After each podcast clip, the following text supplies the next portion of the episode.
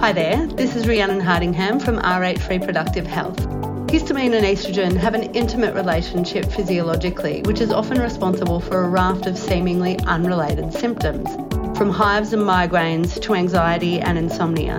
And many common and clinically challenging patient presentations have histaminosis as a complicating factor, including PMS and PMDD. Join me for Bioceuticals Clinical Mastery, Histaminosis and Estrogen, Breaking the Cycle, on September 14th and 21st. Over two online sessions, I'll lead you through the key clinical steps involved in identifying, assessing, and managing female patients with histaminosis.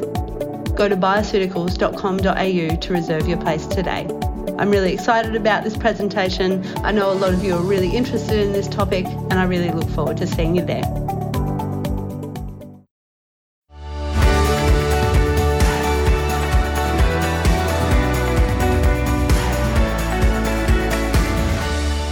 Hi, and welcome to FX Medicine, where we bring you the latest in evidence based integrative, functional, and complementary medicine. FX Medicine acknowledges the traditional custodians of country throughout Australia where we live and work, and their connections to land, sea, and community. We pay our respect to their elders, past and present, and extend that respect to all Aboriginal and Torres Strait Islander people today. With us today is Dr. Joseph Firth, UK Research and Innovation Future Leaders Fellow at the University of Manchester. Dr. Firth completed his PhD at the University of Manchester and has a bachelor's degree in psychology. He has published more than 200 peer reviewed articles in international research journals, including some of the top ranked medical journals in the world. Dr. Firth has a strong interest in health behaviours such as physical activity, diet, and sleep, and its relationship to mental illness and brain health. In addition to this, he's undertaking research examining how digital technology can influence mental health. And these are some of the topics we'll be discussing with him today. Welcome to FX Medicine, Joe. Thanks for being with us today. Thank you for having me. It's a pleasure to be here. I know that the, um, you know, certainly for me, the importance of health health behaviours such as what we eat and how we sleep and how physically active we are and our social connections on our mental health is an area that I'm personally very passionate about. Uh, but unfortunately, some of these behaviours are often overlooked when we treat children and adults presenting with mental health problems such as depression and anxiety. And your published works on lifestyle psychiatry have shown just how important these behaviours are. But firstly, can you clarify what is lifestyle psychiatry? Well, yes, lifestyle psychiatry, I think, is quite a new term that can mean different things to different researchers and different clinic, clinical people and, and academics. But basically, the idea is taking the principles of lifestyle medicine, which is a much um, longer standing field with a um, you know a broad range of different evidences against against different health conditions, and looking at how the, the evidence from lifestyle medicine can also apply to psychiatry and the treatment of mental health conditions beyond just physical health conditions. So typically, it always involves the um, traditional health behaviors like exercise, nutrition, sleeping, and things like that, and how they relate to people's mental health. But then mm-hmm. some people include other stuff in the umbrella term of, of lifestyle. It could include um, things like nutrient supplementation. It could include things like uh, mindfulness or other like holistic therapies. So the, the term can be quite broad, but it usually includes those core health behaviors as well. Yeah, so certainly like the diet, the exercise, the sleep. I know that they're the integral parts, and then I know there's obviously you know research on smoking and even screen time, which actually I wanted to talk about later in terms of screen time and technology. So, so who's using lifestyle psychiatry as a treatment approach? Yeah, I think the um, acknowledgement that health behaviours impact on mental health as much as physical health is quite broad across most most clinicians that I interact with. Um, mental health nurses, psychiatrists, and psychologists are all quite okay with the idea of things like exercise and nutrition being important for mm-hmm. mental health and important for the physical health of people with mental illness. But unfortunately, lifestyle psychiatry or, or, lifestyle medicine is not well integrated into the mental health services. So even though often the clinicians working in the services and even the um, you know the patients being treated and the families and everybody kind of acknowledges that these things are important, they're not well integrated. The implementation of health behaviour change interventions or lifestyle medicine in actual mental health care is sadly underutilized at the moment. So, as much as we have all the evidence showing that lifestyle can make a difference, it's not widely used in the care services yet. Yeah, I mean, that's certainly the case. I know that we're becoming more aware of the importance of diet and, and exercise and, and sleep, but the key is trying to work out how to integrate it into current treatment models. And I know that you're in the UK, so is do you know whether mental health practitioners, like your standard psychiatrists, uh, do you know whether they're using dietary recommendations? Are they prescribing exercise as a treatment? Do you know whether that's happening yet? Yeah, a lot of a lot of them would do, I'd say. And with the context of our trials, you know, we get a lot of support when we're doing the studies on the different lifestyle interventions. It always is well accepted and you know well referred to by the psychiatrist. But the thing is, the mental health services in the UK are some of like the most overstretched and under-resourced services that in day-to-day care, even those who are passionate about lifestyle medicine have you know very little time, uh, capacity, and resources to actually deliver any type of you know beyond just recommending healthy diet and recommending exercise, which we know doesn't really make much of a difference to people's behaviours. There's no real mm. resources in place to actually help the mental health care staff across all the different levels to actually refer to a program that works or to actually deliver a lifestyle intervention on a scale that would be needed to make serious change. So even even those who are proponents of it even struggle to actually get it going on the scale that it needs to be. So what about like when you do your research studies? Um, who's the people implementing the the actual treatments? Are they nurses or what what background are they?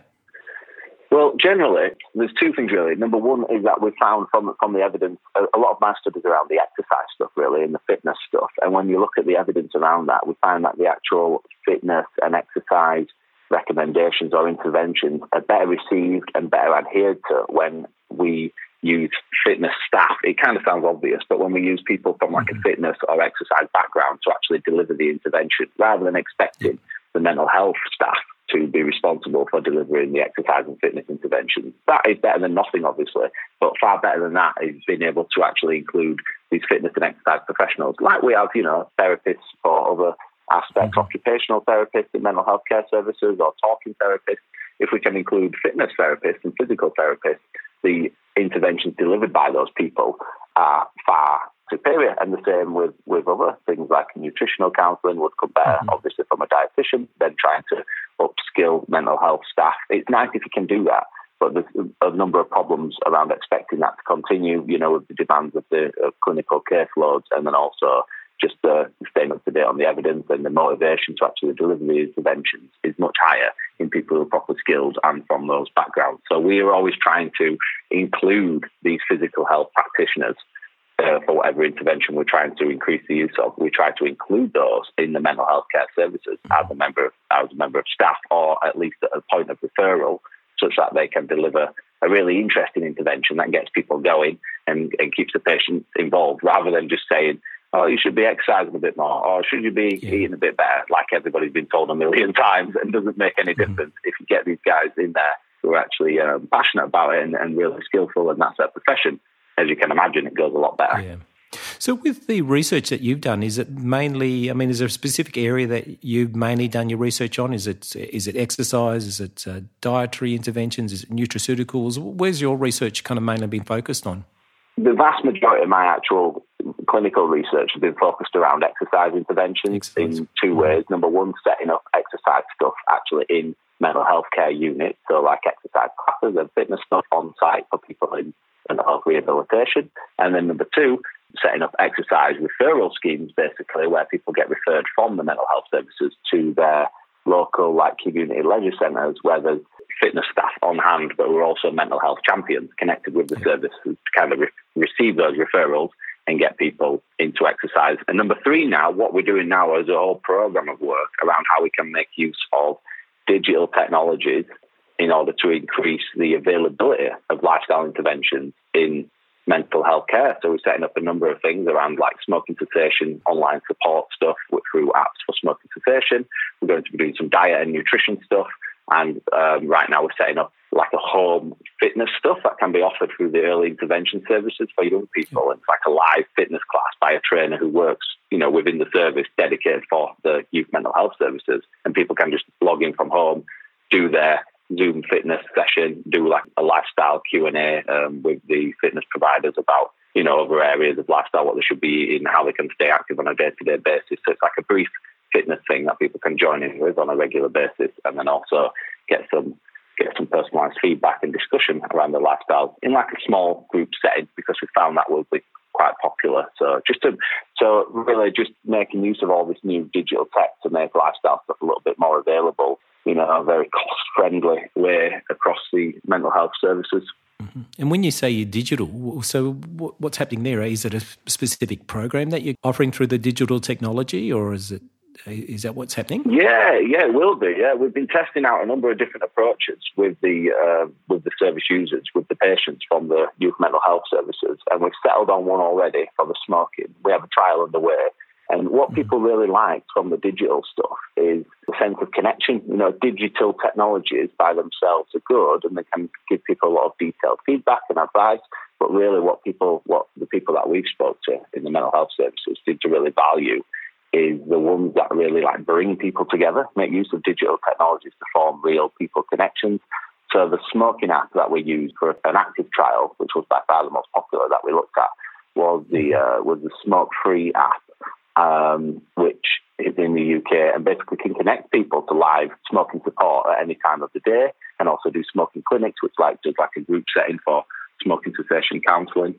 Um, so, and it, it, can give people, you know, if someone's having a craving or having a tough time, it can connect people to an actual smoking support advisor at 24 7, real person, not a robot, who can advise them. So oh, wow. that seems to be very popular, but our trial's currently underway, so we don't know the results of that.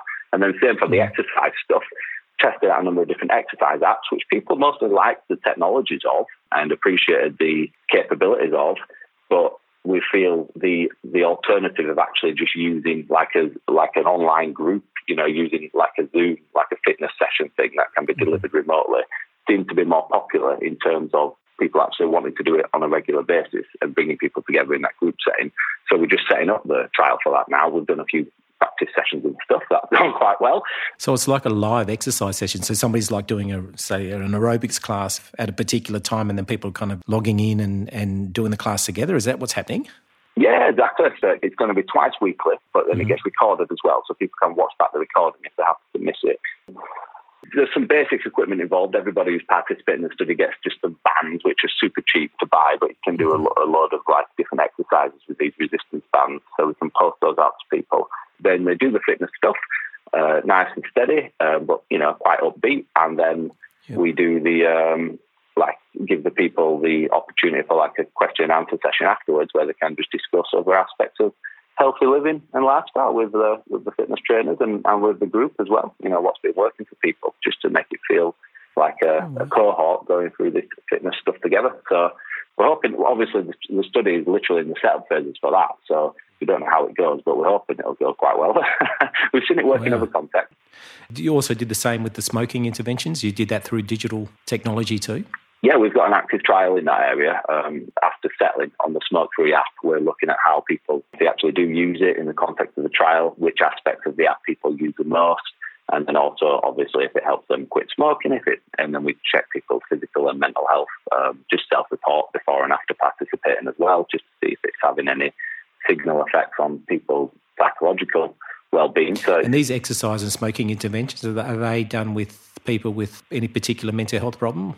Yeah, most of my research now is in terms of the clinical research bit is done through the early intervention services. So quite a broad but also quite specific group of young people aged between say 14 to 35. So it's kind of like young uh, adolescents to young adults um, being treated for psychotic disorders most of the time. But it's important to do a lot of research on that group because it's in those early phases of the treatment for mental health conditions when we see the biggest decline in people's physical health. Usually, unfortunately, by the, even in the early intervention services, by the time people have been treated there, they've been psychologically unwell for a long time, but their physical health is relatively intact. Whereas after mm-hmm. years of struggling with a severe mental health condition and also even the medications themselves, people's physical health goes really downhill to the point where it can be even difficult to expect them to be engaging with things like fitness interventions or, or changing the diet and stuff after a long time. So it's important to try and reach people as early as possible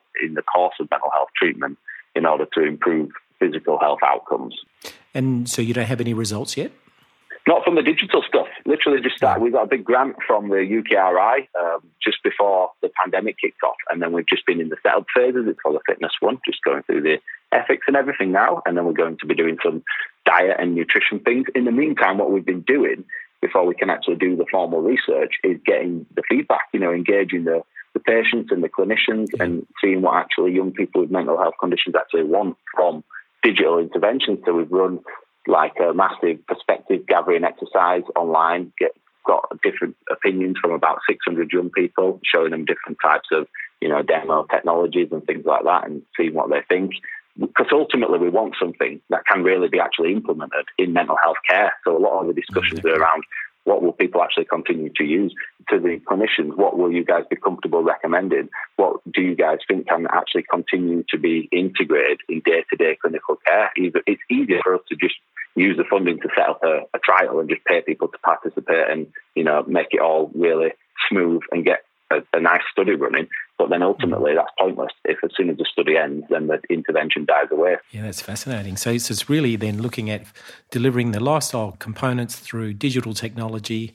And obviously, you're looking at kind of young people, but it'd be interesting to see how it would be kind of taken up by older age people. Any plans to do some research in that with with that population? Yeah, for sure. We're, we're starting with the younger group, and that's where we've been, you know, received the grant funding to do these initial experiments. And even right now, while we've been setting up these studies, the first questions we've been asked by the clinical teams who are helping us deliver this trial have been, oh, can we offer this to our older groups? Can we offer this through the community mental health teams? Can we, you know, do this with it? Already people are thinking of other ways to use these technologies. When we show them around it, it's well received and they're wanting already to start offering it through the wider group. So I could imagine how it would grow.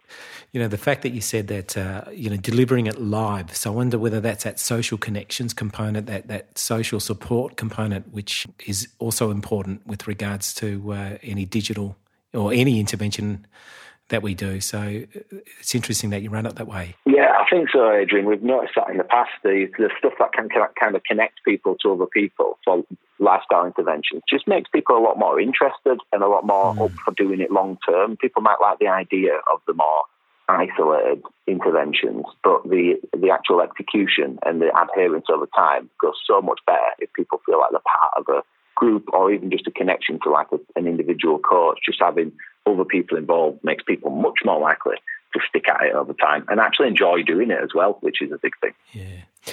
Are there any um, apps that are out there at the moment that you know have, may not have been researched, but anything that you think is useful that any practitioners that are listening today might be interested in using with their clients? Yeah, well, we looked at a lot of different ones when we've been obviously testing them out, and the uh, for me, I think the the Nike, the free Nike Fitness app is actually really good, and that has different intensities of workouts, different styles actually in the app, and or you know it has like fitness tracking, gives people individualized feedback on their progress, and you know the type of feedback we'll get. That's a decent one. Uh, whether patient, we haven't tested it clinically or anything, so whether patients would stick at it over time, but it seems to have all the components of what would be a popular app in the uh, in any context, just because it offers, you know, it's so easy to use and offers such a broad range of different things. I think that that's a good one. Any smoking ones? Yeah, the smoke free app is the one that we've settled on. Um, that's available freely through our region in the UK because the actual council have bought like a, a license for it. But that's the, there's a free version of the smoke free app that's available for anybody. I think internationally it's just on the App Store. And if you have the um, subscription service, then it gives you access to the 24 7 smoking cessation support, which is, seems to be a really popular component of um, smoking apps. Otherwise, a lot of smoking apps just really boil down to telling you how long you've not been smoking for, you know, yeah. sending some little distractors or messages of support and things. Okay, I'll get the details from you, and we'll include it the, in our show notes, so uh, so people can. Yeah, and also right now we're looking now for one's apps and, and, digital methods for actually improving people's nutrition, or maybe giving them feedback or, or access to ways to use digital technologies to um, help people adopt healthier diets and improve their nutrition as well in the context of mm-hmm. mental health care. Simple but effective things, and maybe even connect people. And we're still in like the you know the looking at the different options available phase for that, where we've kind of settled on the stuff for the fitness and smoking.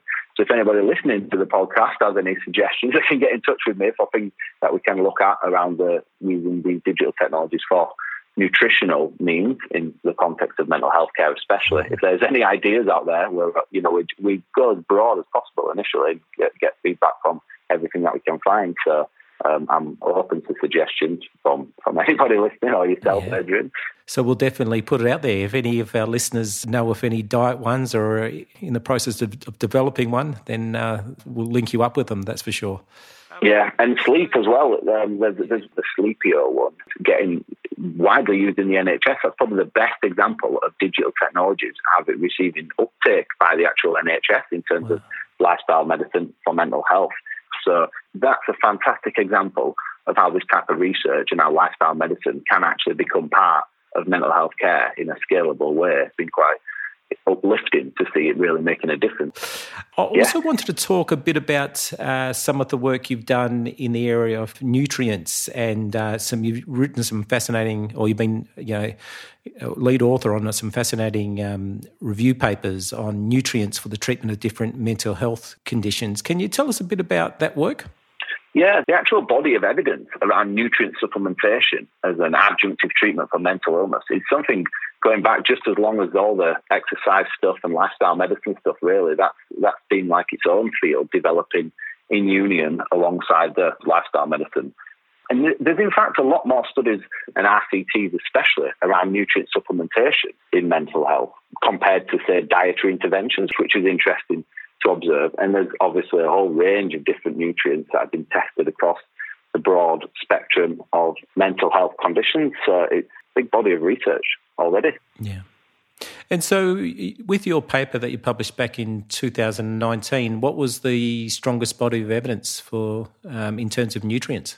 Oh yeah, sure. Um, well, the omega three supplementation is yeah. uh, most widely researched and has therefore also came to the forefront from that review as the you know having the strongest evidence available in terms of using adjunctive omega threes in the treatment of major depression, I believe, and also some other mental health conditions. There seems to be, but even though there's a number of RCTs showing, you know, quite positive beneficial effects from omega-3 supplementation, there's also, you know, a lot of null trials as well, and there's a lot of misunderstanding or lack of consensus on how, like the actual mechanisms through which omega-3s can help to reduce depression and improve mental health. Some people think it's a direct result of the, you know, omega threes themselves, just in the in the body and in the brain. Some people think it could be reduced, um, reducing inflammation. Omega threes are quite known to be able to reduce inflammation all over, you know, like neurophysiological hormonal pathways. It,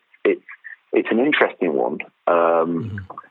And it could explain why there's some variation in the results that we see from studies. And yeah if the further research, really, rather than just testing omega 3s, could do with trying to figure out what is the actual biological components of omega 3s or what is the actual conditions. It might be that they work for certain groups of people and not for others. The variation between mental health conditions is so massive, even within a specific diagnosis. Um, we probably need to get a more fine grained understanding of the conditions under which and for the people which these nutrients can actually be effective um, before really rolling it out on a massive scale or, or anything like that, or, or, doing further research just to prove the efficacy. We don't really know all these things yet, despite there being such a big body of research on potential efficacy already indicated. So, yeah, it'd be interesting to see how the research develops in, in that line as well. Yeah, I agree. I think that's where obviously we're doing work, and you know, even myself, or you know, do clinical trials on on people with depression. But we do know that people, you know, with depression, it's you know that label is it, varies so much, and some people sleep too much, and some people don't sleep enough, and some people's appetite is higher, and some people's appetite is lower, and some people present with inflammation, and some people don't. So so, uh, yeah, I agree. I think the next thing is for us to really identify who it works for and how it works, and, and we still need a lot more research around that. So, so with um, the omega threes, do you know is it people low on omega threes? Do they do better, or we're not even at that point yet? there's been some recent evidence to indicate the inflammation could actually make a difference, and some trials showing that anti-inflammatory medications obviously um, have higher um, antidepressant effects in people with high levels of inflammation. So you could imagine that being a not an easy way to stratify people, but a, a first step. But then also, you, like what you just said, I fully agree. You have some patients that present with high inflammation and some that don't. And then even within the within that group, you have some people where the high inflammation seems related to the symptoms, and then some cases where it doesn't. So it's it's so confusing and yeah, so hard absolutely. to pin down. But I guess the the benefit of things like nutrient supplements and omega threes is it's not necessarily like testing out different drugs and you don't know how it'll interact with other drugs. They are generally perceived to be, you know, pretty safe and widely available and quite cheap to get hold of. So if people want to just try omega threes and things, obviously alongside current medications, it's easier for it's easier for people to do so yeah. without as much risk, obviously, with their doctor's advice just to make sure it doesn't interact with anything. Um, it's quite easy for people to personalize themselves and see what works and what doesn't work in, in a simple way without as much risk as certain medications. But for sure, it's just so confusing to try and figure out what are the conditions or what even the ingredients of the omega 3s as well. We have seen in the literature that the ones with the highest levels of EPA in the, the higher doses of EPA rather than DHA, obviously the two main components of omega 3 fatty acids, the EPA ones seem seem to have greater beneficial effects on depressive symptoms as well and greater reductions. And so that could be another thing as well um, worth considering the actual constituents and the quality of the omega 3 being, being used. So higher EPA um, and dosage wise, given the safety profile with omega threes, higher EPA is there a dose that generally kind of is has greatest efficacy? I think it's. Um, I think I'm trying to remember now from the actual meta-analyses and things, but I think it might be 2,000 milligrams per day of the high EPA formulas that were where was where we saw the best effect. But I'd double yeah. check that with the papers. It might yeah, even be a little right. bit higher than that. Yeah, I think it was. So different people have different. Yeah. Um, some people have like gastrointestinal side effects and things for very high dose EPAs. So I, I, guess with any with any dosage strategy, before moving up to like the upper limit dose, you're better off tra- mm-hmm. trialing out a very small amount first. Even in the trials, I think they start with a like a titrated dose methodology. So start people on 500 milligram a day or something like that, and just check that everybody's getting on okay before moving up to those higher dosage ranges. Yeah, and I think people need to be aware too that if you're going to use omega 3s, it's not going to work quickly. So it's something that you can use. I mean, obviously, your research has indicated that as an adjunct treatment, omega 3s um, have efficacy. So, but for people to just continue taking it over a longer term rather than four weeks and expect uh, dramatic improvements in their mood, that's not going to happen. Yeah, and there's even other nutrients that are emerging as well. So I guess different people could benefit from different types of nutrients, not all about omega 3s.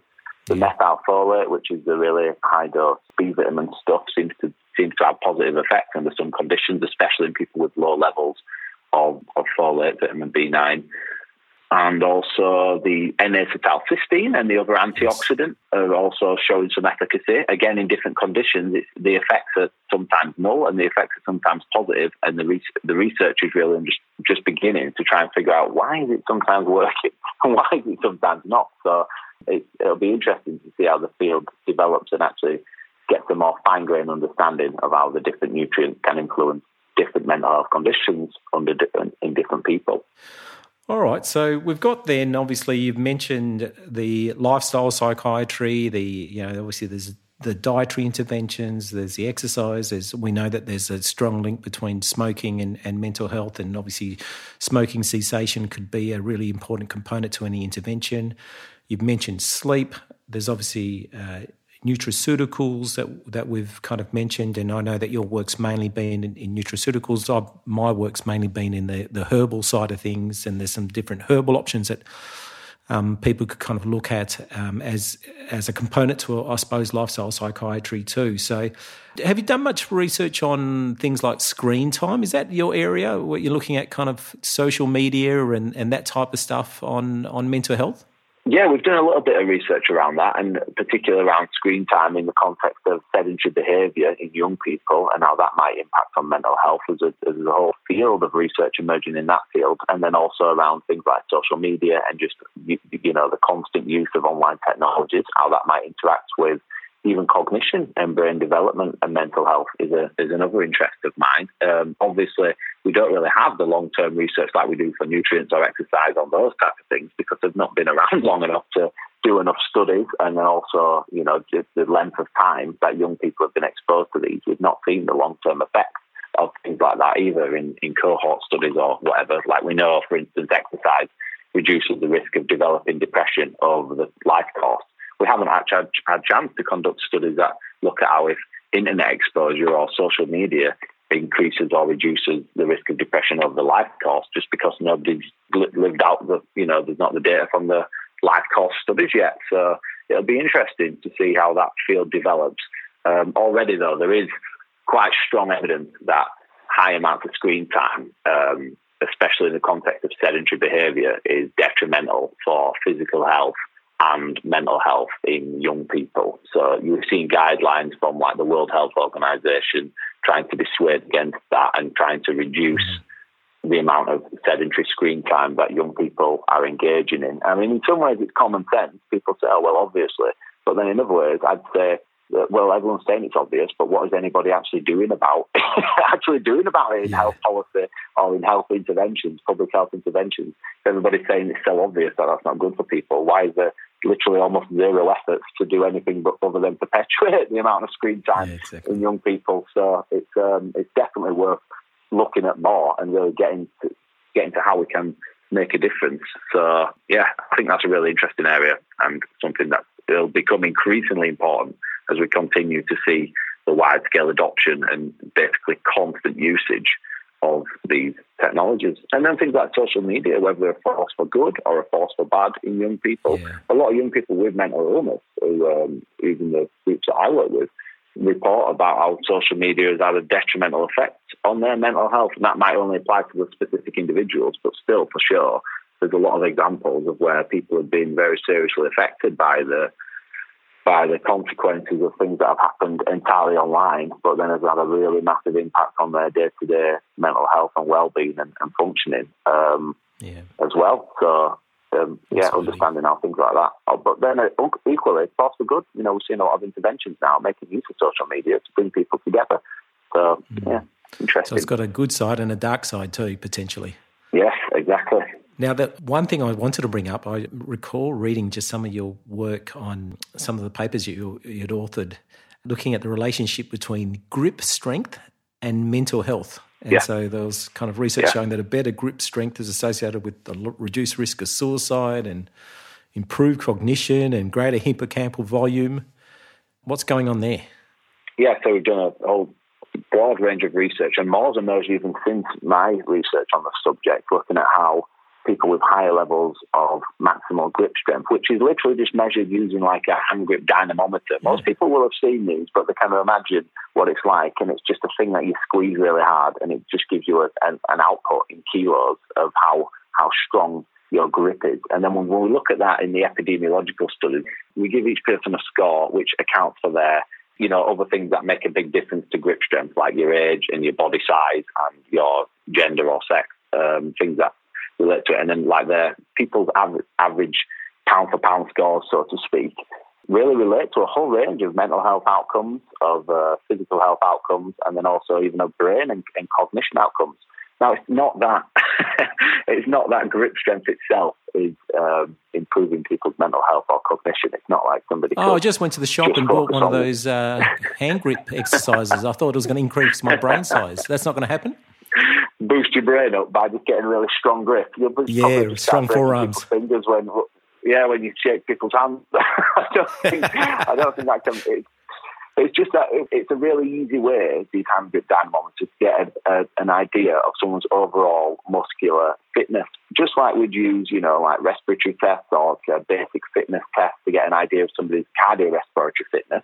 And we already know that cardiorespiratory fitness relates to a range of different physical and mental health outcomes. And we know that by increasing our cardiorespiratory fitness, we can increase our mental health. Obviously, we increase our physical health. We can increase our brain health. There's a whole body of research looking at all, and even the World Health Organization recommends that improving cardiorespiratory fitness, you know, will improve our mental health and brain health in mm-hmm. people and older people. So uh, that's widely accepted. But now this this research really about the grip strength stuff, the grip the grip the grip itself is just a marker of someone's overall muscular fitness. So we've got to think of it in that terms because other tests of muscular fitness are too much influenced by people that so if you get say you think, oh well bench press would be a better test of someone's muscular strength. Not necessarily because then the people do, do best just those who practice most most bench press, you know what I mean? So the other tests are kind of too influenced, even though it's such a seems like such a small test. It's a good one because it's not too influenced by what people have been practicing. So um, everyone's used to gripping something quite hard, and you get an idea from that. So it, it, really, the evidence is signalling that just as much as improving our cardiorespiratory fitness might be good for our mental health and physical health, equally improving people's muscular fitness and muscular strength might be really good for mental health and physical health. Now, there is some studies emerging of resistance training studies that have not used fitness training, uh, not used cardiorespiratory fitness training, not done cycling or running. They forgot all that and just used weight training. And they have shown some improvement in mental health and physical health. But the body of research is much more nascent compared to the, you know, the obviously with a lot of exercise studies focus on yeah. cardio cardio exercises. That's where the evidence really lies. That's what it speaks to at the moment. But it'd be interesting. We've, we're seeing such strong relationships between muscular strength, uh, even independently of people's fitness. Mm-hmm that, that this field can be um, something that develops and present new options and new recommendations. So people don't feel if they hate, you know, going for a run or going for a cycle, they can mm-hmm. just as easily do some strengthening exercises and get similar benefits for mental health. Oh, okay, I'm a bit disappointed actually.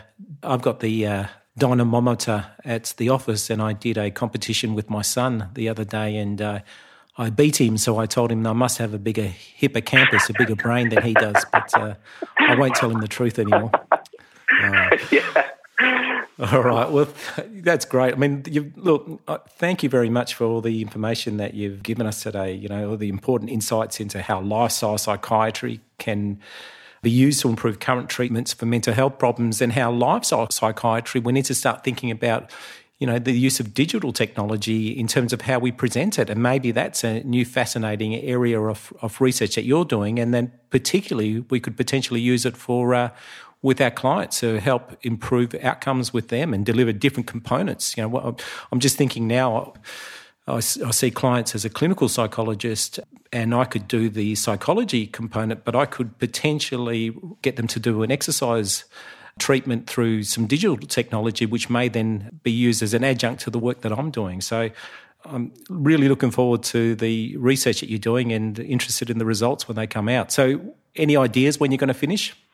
Actually a seven-year program of research that we've been funded for because the, mm-hmm. the you know the UKRI are really keen on on looking at how we can use digital. We've got to accept that all this digital stuff is here to stay. So if we can find some good ways for our societies and our mental health services to actually benefit from it, then it, you know, obviously a big positive. So it's a long program of research, but we'll have results coming out from the preliminary stuff, it, it, especially in terms of preferences and what people might like to engage with most.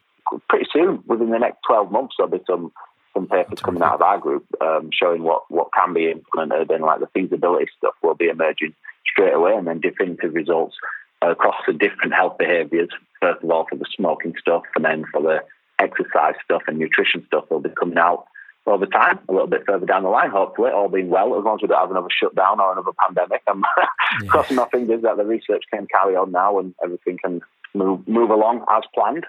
Well, I'm certainly looking forward to reading more of your published works in the in the future. I know I'm an avid reader of of your work, and uh, I recommend for practitioners to, to certainly check out some of the published works that you've done and some of the brilliant review papers that you've, you've published in, in very high impact journals, which is brilliant because then that allows it to, to really kind of reach mainstream psychiatry, which is really important for us in terms of the, us promoting lifestyle psychiatry. So thank you very much, Joe. Well, thanks a lot, Adrian. That's very kind of you to say. Very nice to hear, and I'm really glad to um, you know get some positive feedback on our, our research. It really does mean a lot when we hear back from clinicians or people promoting the research in the in the real world, so to speak, because sometimes it can feel like it's just a bit of a you know an echo chamber of, of, academic papers. But then when you hear about it being having a positive impact, it's really really nice indeed and makes it all seem worthwhile. So thanks for saying that. It means a lot. No, thank you. Keep it up. All right, so thank you everyone for listening today. Don't forget that you can find all the show notes, transcripts, and other resources from today's episode on the FX Medicine website. I'm Dr. Adrian Lopresti, and thanks for joining us. We'll see you next time.